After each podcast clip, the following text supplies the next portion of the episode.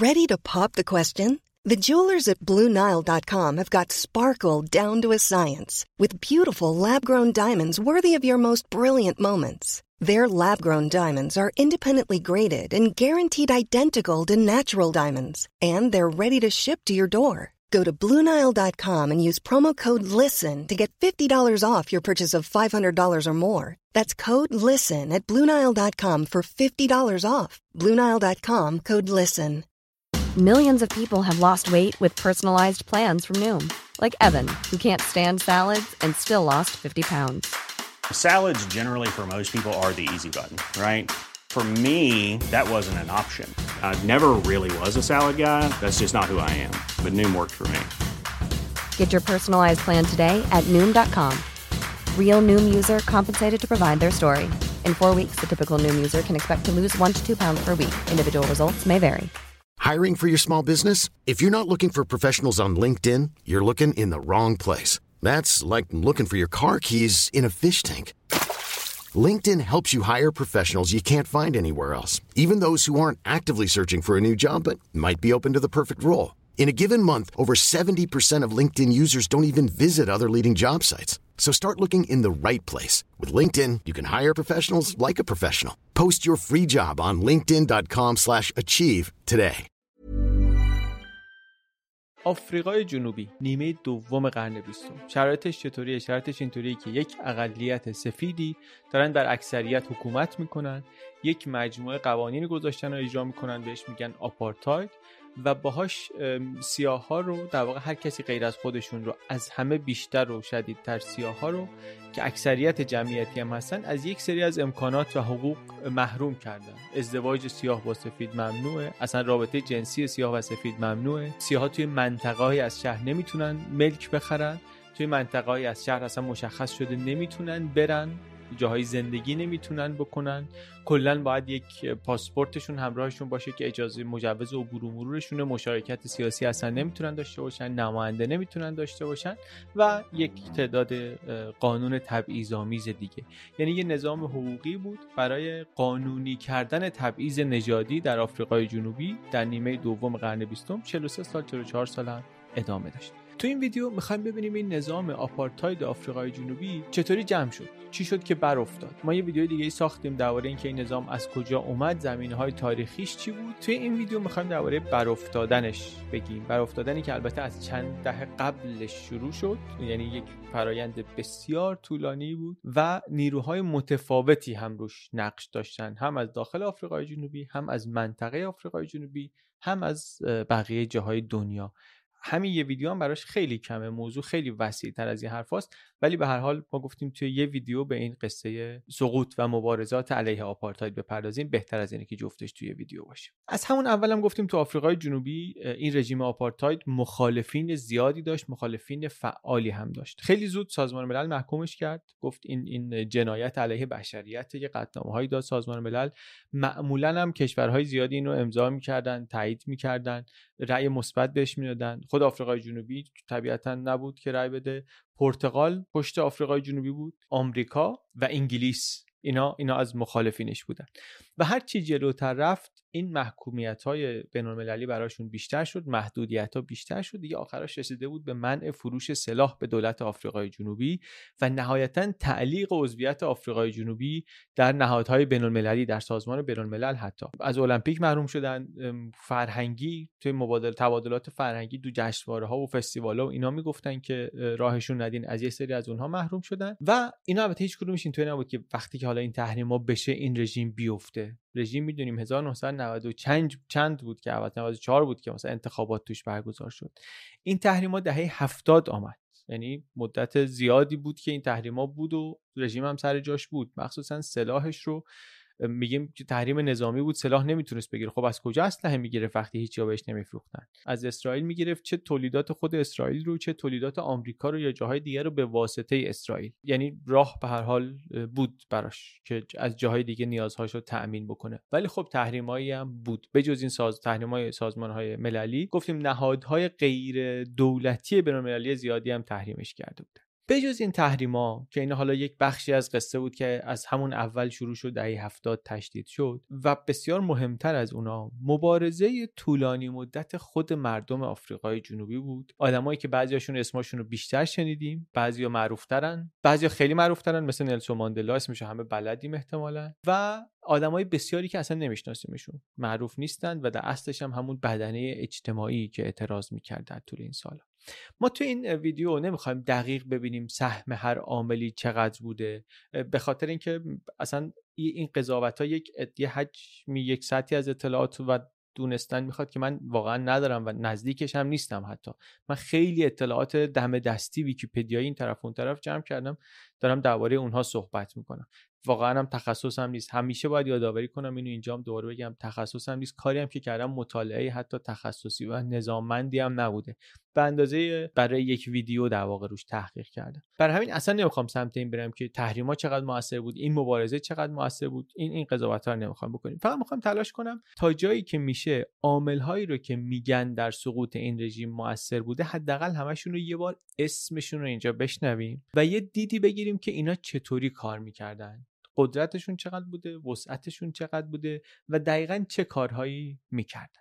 آفریقای جنوبی هم اسم آشنایی برای ما به خاطر اینکه یک نظام تبعیض سیستماتیک بوده آپارتاید. تحت تحریم بوده مخالفین داخلی داشته مخالفین خارجی داشته و سالیان سالم مبارزش طول کشیده. اینا از جهات مختلف جالبش می‌کنه. به اضافه همه اون مقدمه هایی که توی اپیزود قبلی گفتیم و تاریخش و این تنوع نژادیش و اینها رو تعریف کردیم. حالا ولی می‌خوایم بریم ببینیم این عوامل رو یک نگاهی بهشون بکنیم ببینیم چی شد که بعد از چهل و چند سال این مخالفین بالاخره پیروز شدن یا حداقل یک گروهی از این نیروهای مخالفین تونستن اینها رو قدرتشون رو یکی کنن و بعد عوض کنن. بازی رو در آفریقای جنوبی عوض کنه. اول بریم سراغ همین نیروهای داخلی. مقاومت داخلی در آفریقای جنوبی علیه آپارتاید هم جنبش اجتماعی بود هم مقاومت مدنی بود هم جنگ های گوریلایی و پارتیزانی و اینها بود و در نهایت هم اینا بود که کنار تحریم ها و فشار بین المللی و البته تغییر صحنه جهانی کار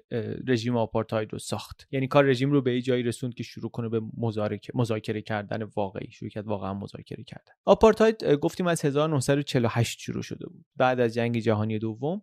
و از همون اوائل دهه 50 یک کمپینی علیهش راه افتادی کمپین مقاومتی دفاینس کمپین کمپین کارزار نافرمانی.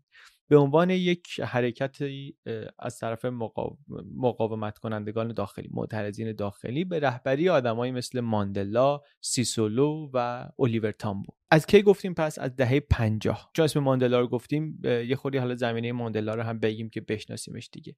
چون برای ما که هیچی از آفریقای جنوبی نمی‌دونیم احتمالا یک چیز یه نفر بدونیم ماندلاس و نماد مبارزه با آپارتاید.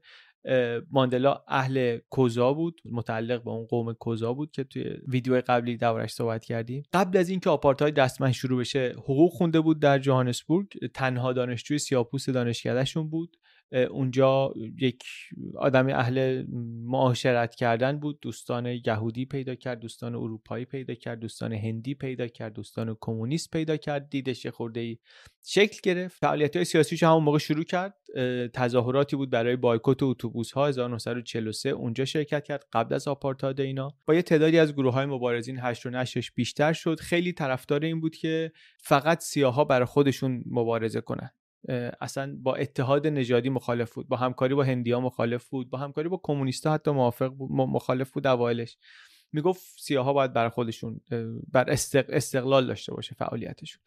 ولی کنفرانس ملی ANC که برگزار شد طرحی که ماندلا داشت رأی نیاورد و ماندلا تغییر روی کرد داد عوض کرد. کم کم بدبینیاش رو هم به شوروی گذاشت کنار و اصلا ایده اصلی مارکسیسم جذبش هم کرد.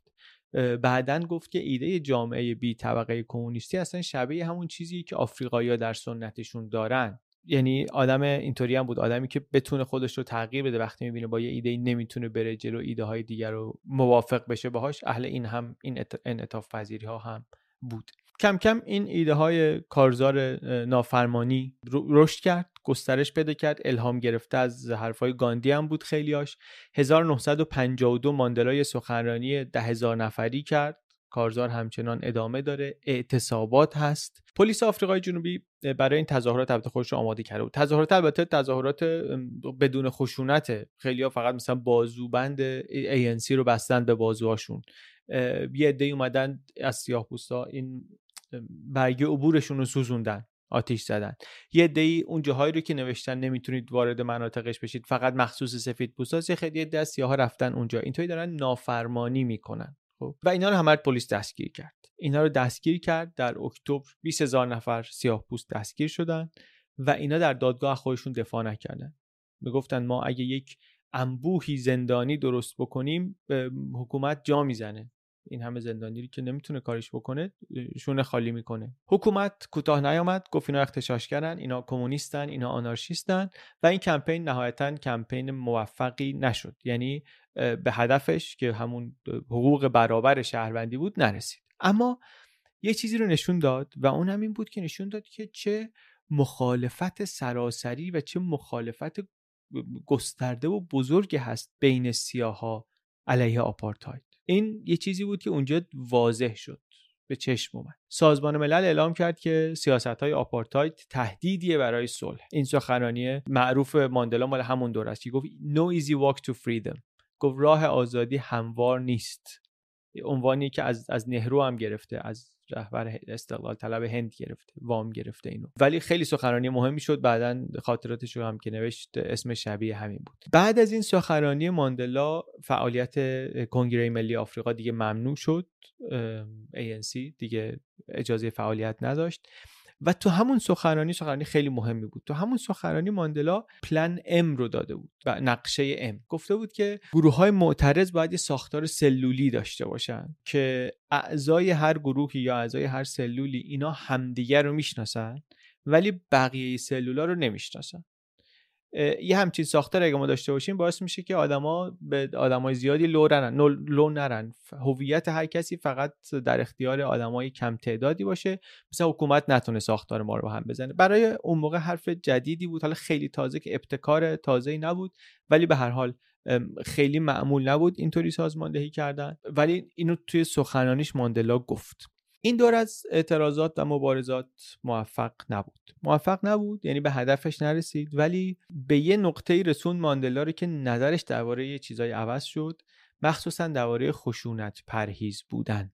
ماندلا تا موقع خیلی تحت تاثیر گاندی طرفدار عدم خشونت و اینا بود تظاهرات صلحآمیز ولی خودش تو خاطراتش می که شرایط ما با هند فرق می‌کرد. در هند گاندی با یک قدرت خارجی طرف بود که نهایتا خیلی واقع گرا بود خیلی عاقبت اندیش بود.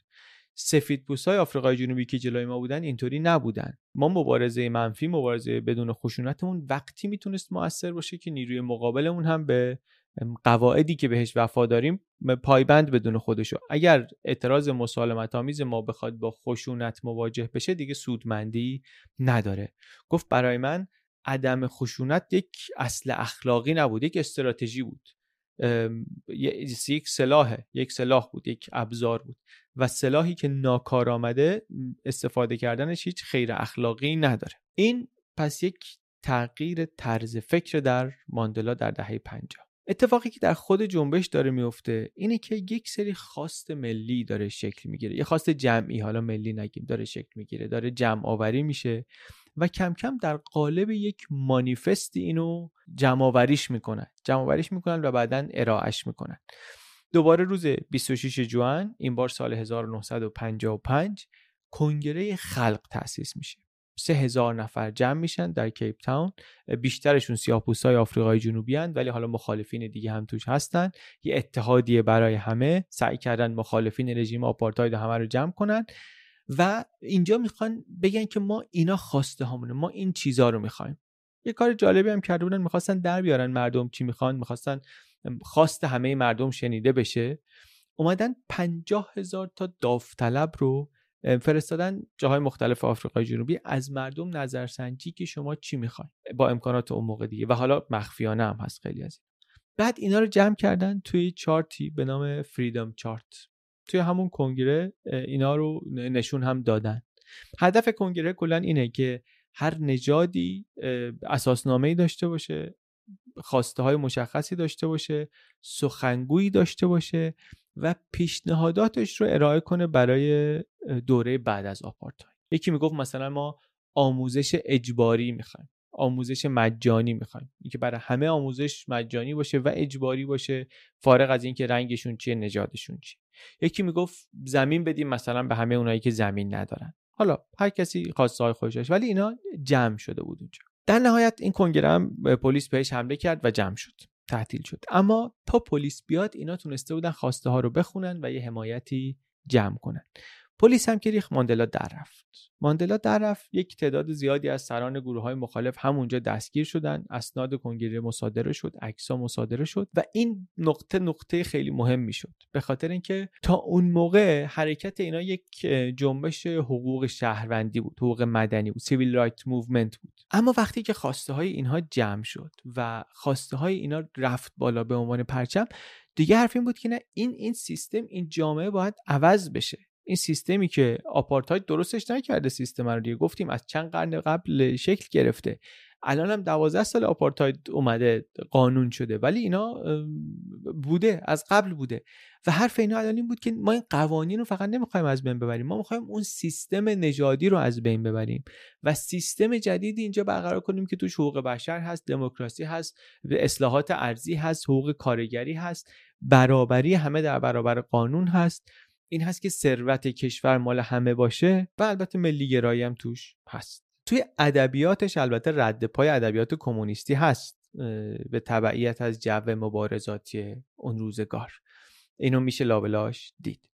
این سالها سالهای اوج مبارزه ماندلاست. دستگیر میشه یک محاکمه طولانی داره دادگاه طولانی داره از اونور خیلی فعالیتش زیاده. مخفیانه سفر می‌کنه این ورانور کشور و با اون آمادگی ذهنی که توش به وجود آمده بود کم کم این ایده براش مسجل میشه که بدون خشونت به جایی نمیشه رسید.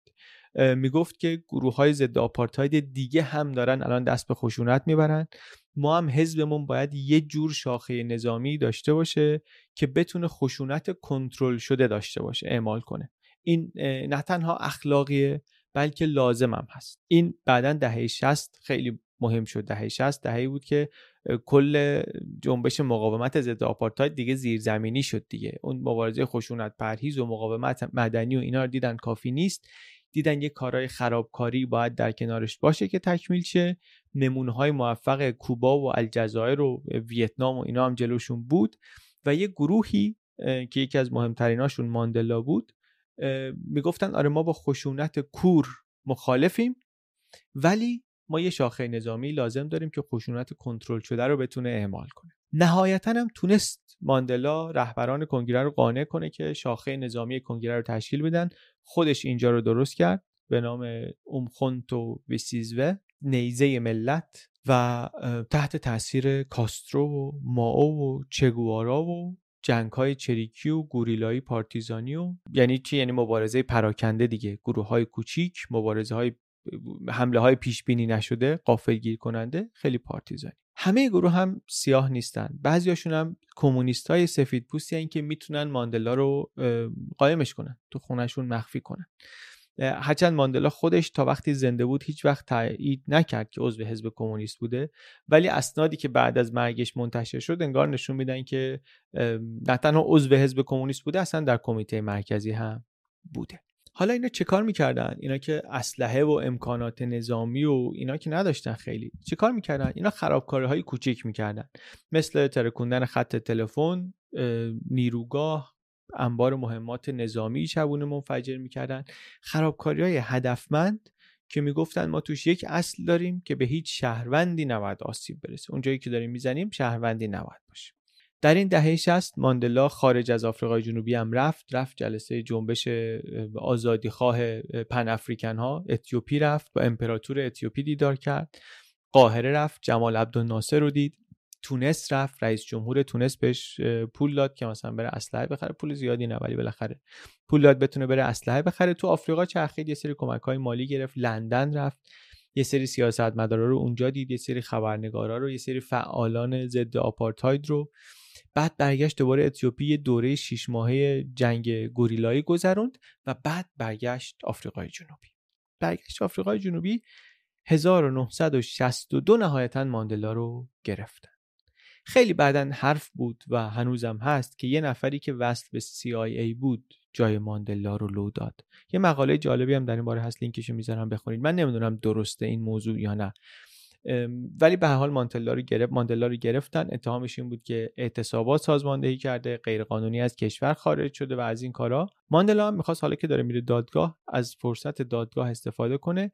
از یک جایگاه اخلاقی از موضع کنگره ملی آفریقا با این تبعیض نژادی مخالفت کنه. دادگاهش برگزار شد بیرون دادگاه هم تظاهرات و اینا و نهایتا محکوم شد به پنج سال حبس. بعد سال 63 پلیس ریخت خونه های اینها خونه های رهبران ANC و یه مدارکی پیدا کرد که نشون می‌داد اینا فعالیت های مسلحانه دارن. اینجا دوباره پرونده ماندلا باز شد اقرارم کرد به جنگ های گوریلای علیه کشور علیه دولت. و یک سخنرانی سه ساعته ای کرد در دادگاه. سخنرانی بسیار مهمی اینم که گفت من آماده ام که بمیرم.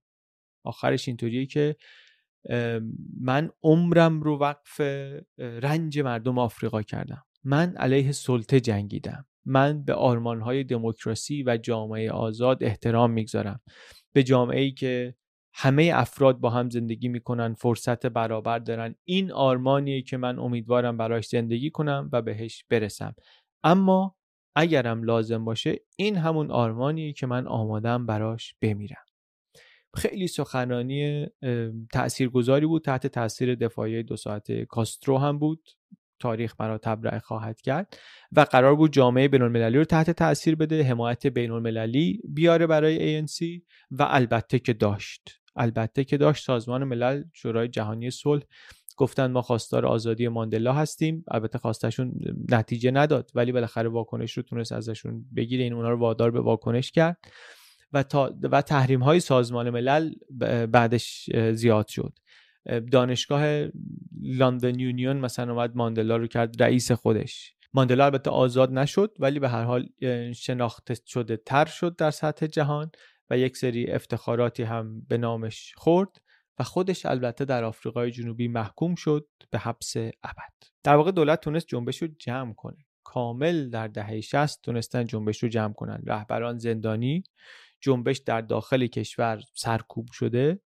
و عملا تا 1976 تا نیمه دوم دهه بعدی خیزش بزرگی اتفاق نیفتاد. تا ده سال بعد از دادگاه ماندلا. البته تو های مدت تحریمایی هم وضع شد. اصلا موضوع تحریم آفریقای جنوبی تو همین مدت خیلی مهم شد. از اتحادیه کشور مشترک و منافع خارج شد سازمان ملل تحریم شد و زیاد کرد. المپیک توکیو نویسنده هاشو گفتن از مجامع جهانی حذف کنین فیلماشون رو گفتن نیارین.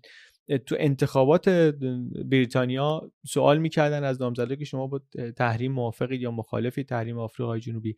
و نامزده حتی نامزد حزب کارگر که نخست وزیر شد حالا محافظه کارا نه لیبرال ها می‌گفتن که نه ما با تحریم مخالفیم به خاطر اینکه این تحریم به مردم بیشتر فشار میاره. در صحبتی که صحبت دهه 60 آفریقای جنوبی. خیلی جالبه اینا رو آدم این این داستانا رو تو داستان کشورهای دیگه می‌بینه خیلی جالب این دهه 60 البته یادمون باشه دهه‌ای بود که وضع کشور خوب بود. خوب که نه در واقع عالی بود. عالی بود. رشد اقتصادی رفاه. به قول این پادکست بی بی سی که دو تا اپیزود خوب داره درباره این موضوع می‌گفت تنها مشکل سفیدهای حاکم انگار این بود که تعطیلاتشون رو کجا برن. هیچ مشکل دیگه ای نداشت. شاید واسه همینم بود که دولت سفت نشسته بود سر جاش. یعنی به نظر می رسید نه این مقاومت های داخلی روش اثر داره نه فشارهای خارجی بهش کارگره.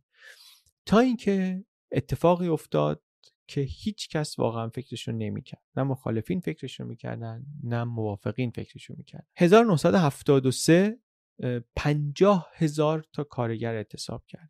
اعتصاب کردن سر حقوق پایین. این اعلام حضور دوباره جنبش کارگری بود. یک حرکت های البته از اتحادیه کارگری از دهه های پیش از زمان شروع رسمی آپارتاید از قبل از اون دیده شده بود. اما اینجا این اتحادی ها شروع کردن رشد کردن آخر دهه 70 مثلا 90 هزار تا عضو داشتن آخر دهه 80 رسیده بود به یه میلیون.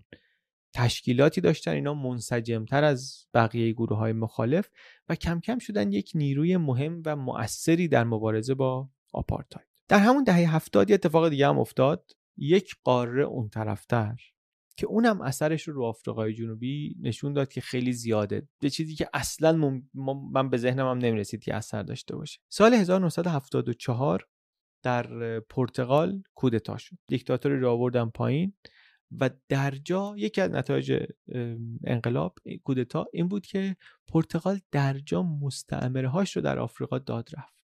یعنی چی داد رفت؟ یعنی موزامبیک و آنگولا که تا اون موقع مستعمره پرتغال بودن اینا مستقل شدن. پرتغال یادتونه گفتیم یکی از معدود کشورهایی بود که کنار آفریقای جنوبی بود. دولت آپارتاید آفریقای جنوبی این دولت متحد رو از دست داد.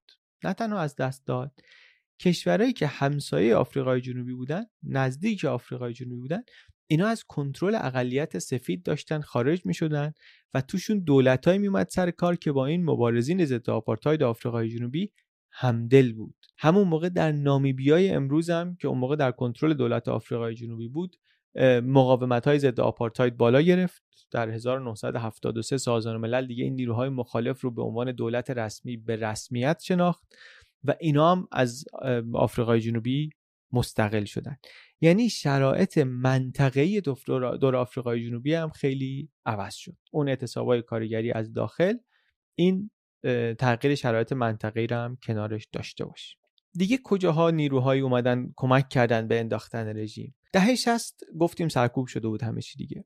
بعد از اون یک نسل مبارزینی آمدن جلو که اینا خیلی رادیکال تر بودن و کم کم در سرتاسر آفریقای جنوبی هم یه حامیانی پیدا کردن. اینا شدن جنبش آگاهی سیاهان. از جمله فکرهایی که اینا داشتن این بود که نسل قبلی ما اینا دنبال این بودن که برای سیاها این اجازه رو بگیرن که بتونن سیاها در جامعه سفید آفریقای جنوبی مشارکت داشته باشن. این اصلا برای ما کافی نیست. ما به این راضی نیستیم. این جامعه اصلا فرهنگش باید عوض بشه. این پیام جدید بود. پیامی هم بود که از مبارزهای دانشجویی شروع شد و کم کم در کل جامعه سر و صدا پیدا کرد. حالا این ایده ها رو و شکل گرفتنشون و اقبال بهشون و تکمیلشون رو اینا رو باز باید تو بستر جهانی دید و مثلا از جمله در گفتگو با مبارزات حقوق مدنی در آمریکا اینو ببینیم که اینا چطوری به هم ایده قرض میدن و از هم الهام می‌گیرن. ولی مهمش برای ما اینه اینجا. تو در آفریقای جنوبی یک فعال دانشجویی به نام استیو بیکو که خیلی در این حرکت معروف شد تاکیدش رو این بود از جمله که در جامعه باید رو روانش کار بشه. جامعه باید بفهمه که سیاه بودن به معنی پایین تر بودن نیست به معنی ناکافی بودن نیست. کم نیست ضعف نیست. سیاه زیباست. Black is beautiful. ما لازم نیست پوستمون رو سفید کنیم. ما لازم نیست موامون رو صاف کنیم که یه اونا یه مقدار از حق زندگی در جامعه رو به ما هم بدن. این موامون رو صاف کنیم خیلی داستان عجیبیه. میگن در اون اول قرن بیستم که می‌خواستن تبعیض و اعمال کنن برای اینکه ببینن کی به اندازه کافی سفیده تو مدرسه مداد می‌کردن تو موی بچه ها اگه مداد گیر می‌کرد می‌گفتن تو سیاهی. تو موات فرفری تر از اینی که بخوای با این بچه های سفید اینجا بشینی. بر همین این موصاف بودن هم مسئله مهمی. خلاصه دهه هفتاد این مبارزات دانشجویی خیلی اوج گرفت. نهایتا 1977 بیکو رو گرفتن شکنجش کردن در بازداشت پلیس نهایتا کشته شد. واکنش های بین شدیدتر شد تحریم ها شدیدتر شد. اینجا اونجایی بود که گفتیم دیگه سلاح فروختن به آفریقای جنوبی کلا ممنوع شد. باز یه اتفاق مهم دیگه در همین دهه هفتاد Soweto Uprising بود خیزش سوئتو. این اعتراضا سر چی بود؟ سر اینکه می‌خواستن زبان آفریکانس رو در دانشگاه ها و در مدرسه ها برای اینا اجباری کنن. زبان آفریکانس برای سیاها ابزار سرکوب بود ابزار سلطه بود. داشتن مجبورشون می‌کردن حالا که باید حتما به اون زبان درس بخونن این باعث دوباره اعتصاب ها و اعتراضای دانش آموزی شد دانشجویی شد. عموما صلحآمیز. منتها پلیس اومد و با اشکاور و با سگ و اینا نتونست جمع کنه. دست به اسلحه شد. دوباره مردم رو کشتن. و اینم اعتراضاتی که توش تشکلهای دانشجوی تشکلهای دانش آموزی خیلی فعالن. دهه هفتاد و بعد دهه هشتاد جنبش دانشجویی آفریقای جنوبی در پیشانی مبارزه با رژیم آپارتاید. پس این چند تا اتفاق در کنار هم به اضافه اون تغییر شرایط منطقه اضافه شدن نیروی جوون با اراده به جنبش نیروی جوونی که آماده فداکاری آماده اینه که جونش رو بده به جنبش و در کنارش و از همه شاید مهمتر زمین سازش سرکوب خشن و کشتار توسط دولت نهایتا شرایط رو عوض کرد. این خلاصه اتفاقی بود که در دهه 70 افتاد. دهه 70 از یه نظر در ادامه اتفاقات دهه 60 و 50 ولی از یه نظر دیگه نقطه عطف زمین ساز تغییرات آفریقای جنوبی در دهه های بعدی. تغییراتی که بزرگ بودن و البته بسیار هم تغییرات پرهزینه ای بودن.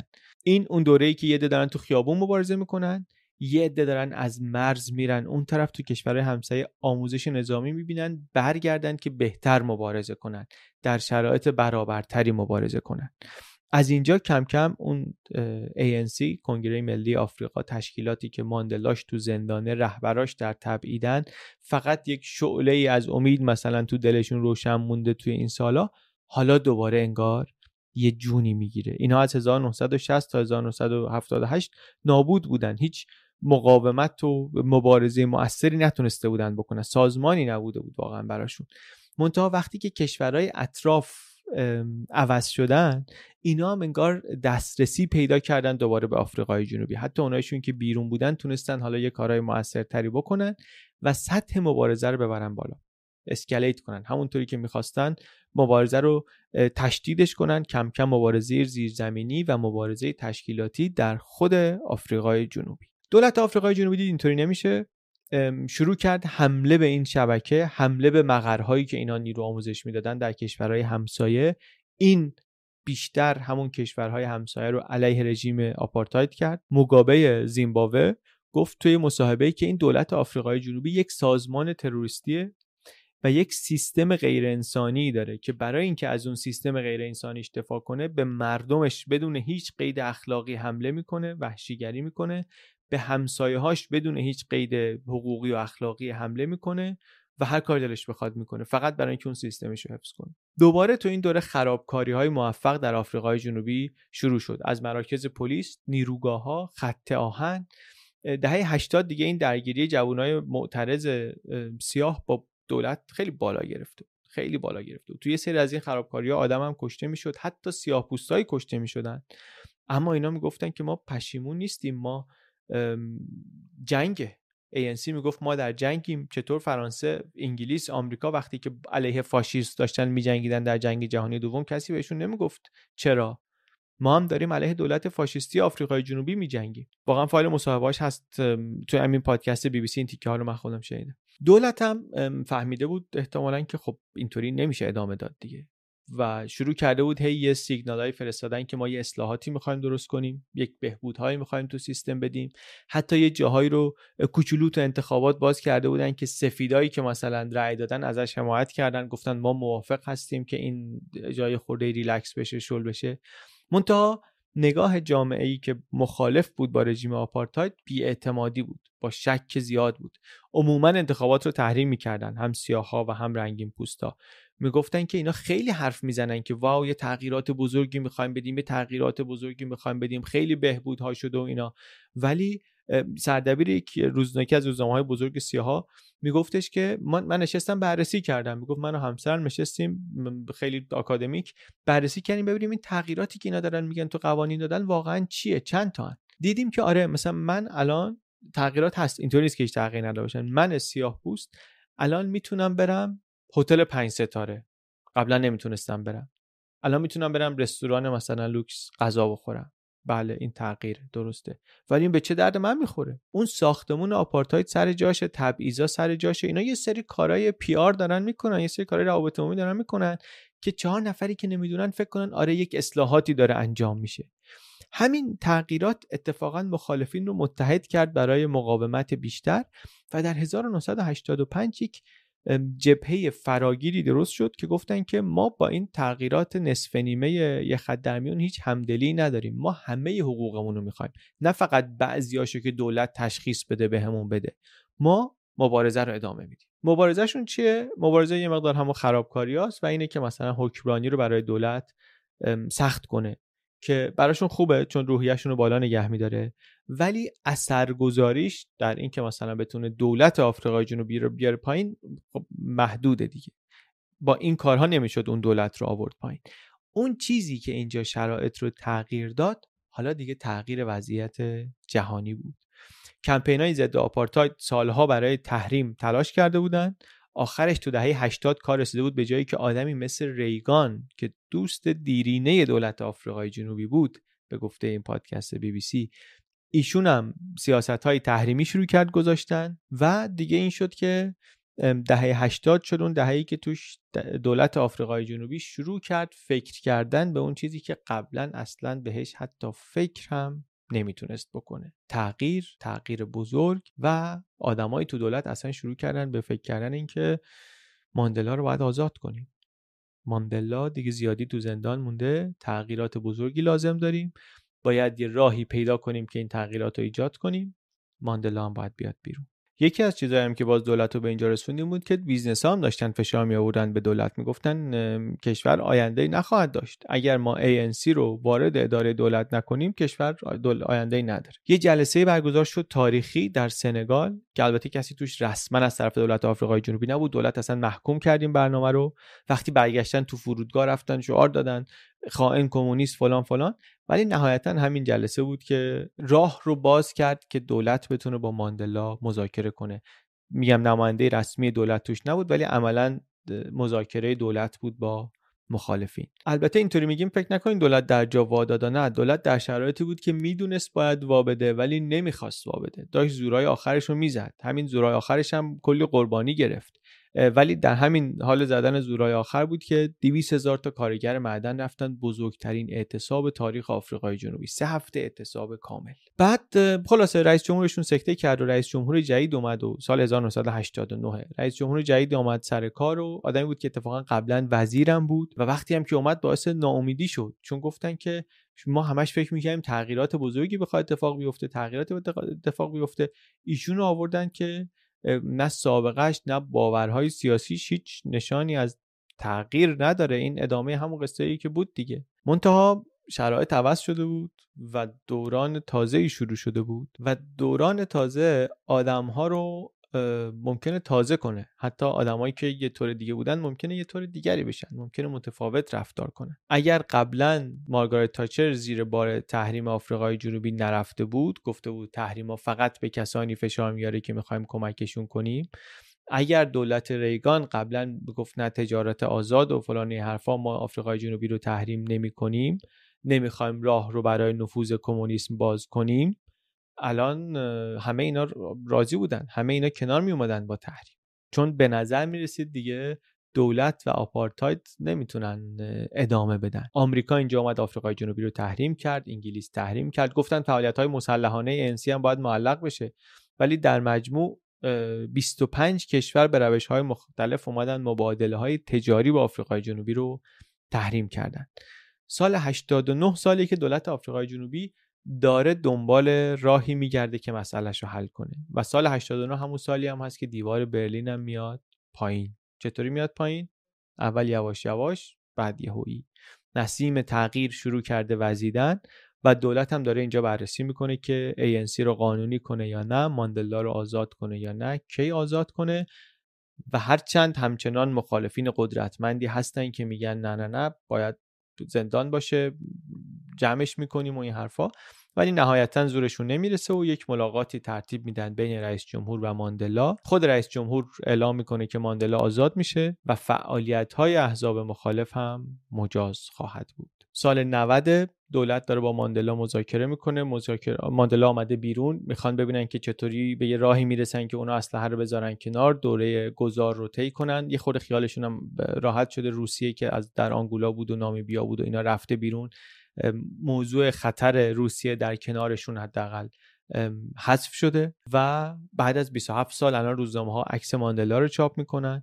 همه دنیا زنده دیدن که ماندلا از زندان آمد بیرون رفت ساختمون تالار شهر کیپ تاون سخنرانی کرد درباره ترمیم گفت درباره صلح گفت و البته گفت مبارزه مسلحانه ما تموم نشده. ما امیدواریم دولت مذاکره کنه و به نتیجه برسیم و نیازی به مبارزه مسلحانه ما نباشه. ما دنبال حقمونیم. صلح انتخاب کردن انتخاب شدن برای سیاها و تا وقتی که به حقمون نرسیدیم مبارزمون رو ادامه خواهیم داد.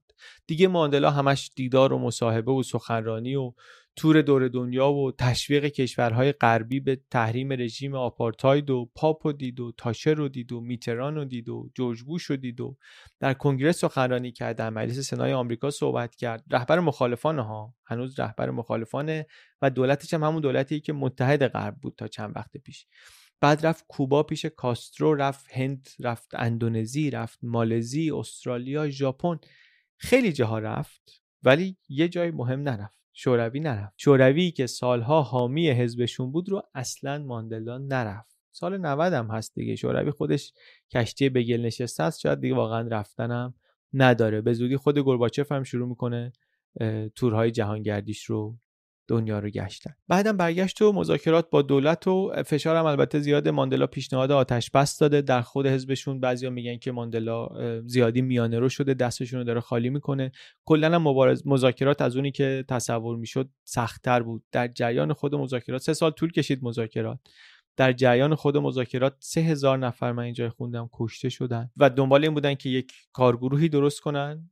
برای رسیدن به آفریقای جنوبی متحد دموکراتی که توش آپارتاید نیست. خیلی سالهای خیلی پرماجرایی شد. حالا هم برای آفریقای جنوبی هم بعدا برای خود ماندلا برای زندگی شخصی ماندلا و همسر ماندلا و اینا هم سالهای خیلی پرماجرایی بود. حالا ما وارد اینها نمیشیم. شاید بعدا یه ویدیویی درباره خود ماندلا ساختیم. چون خود ماندلا واقعا خیلی داستان داره خیلی قصه داره.